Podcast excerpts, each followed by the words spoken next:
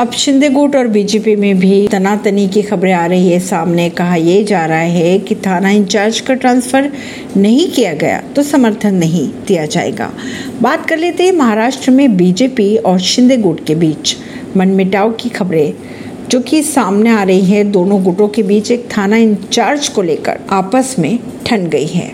कहा यह जा रहा है कि एक थाना इंचार्ज के तबादले को लेकर ठन गई है और बीजेपी नेताओं ने साफ़ कह दिया कि अगर थाना अध्यक्ष का ट्रांसफ़र नहीं हुआ तो समर्थन भी नहीं मिलेगा शिंदे गुट को। कल्याण लोकसभा में पुलिस अधिकारी के तबादले पर शुरू हुई बहस। यहाँ तक पहुँच गई कि बीजेपी ने समर्थन न देने की बात तक कह डाली। हाल ही में बीजेपी के डोंबिवली पूर्व मंडल अध्यक्ष पर मानपाड़ा थाने की एक महिला के साथ छेड़छाड़ का मुकदमा दर्ज हुआ था, जिसके बाद बीजेपी कार्यकर्ताओं ने मानपाड़ा थाने का घेराव भी किया था और पुलिस इंचार्ज के तबादले की मांग की थी, लेकिन कथित तौर पर शिवसेना के हस्तक्षेप से उनका तबादला रुक गया था। इसी बात को लेकर बीजेपी कार्यकर्ताओं में बेहद नाराज़गी दिखाई दी।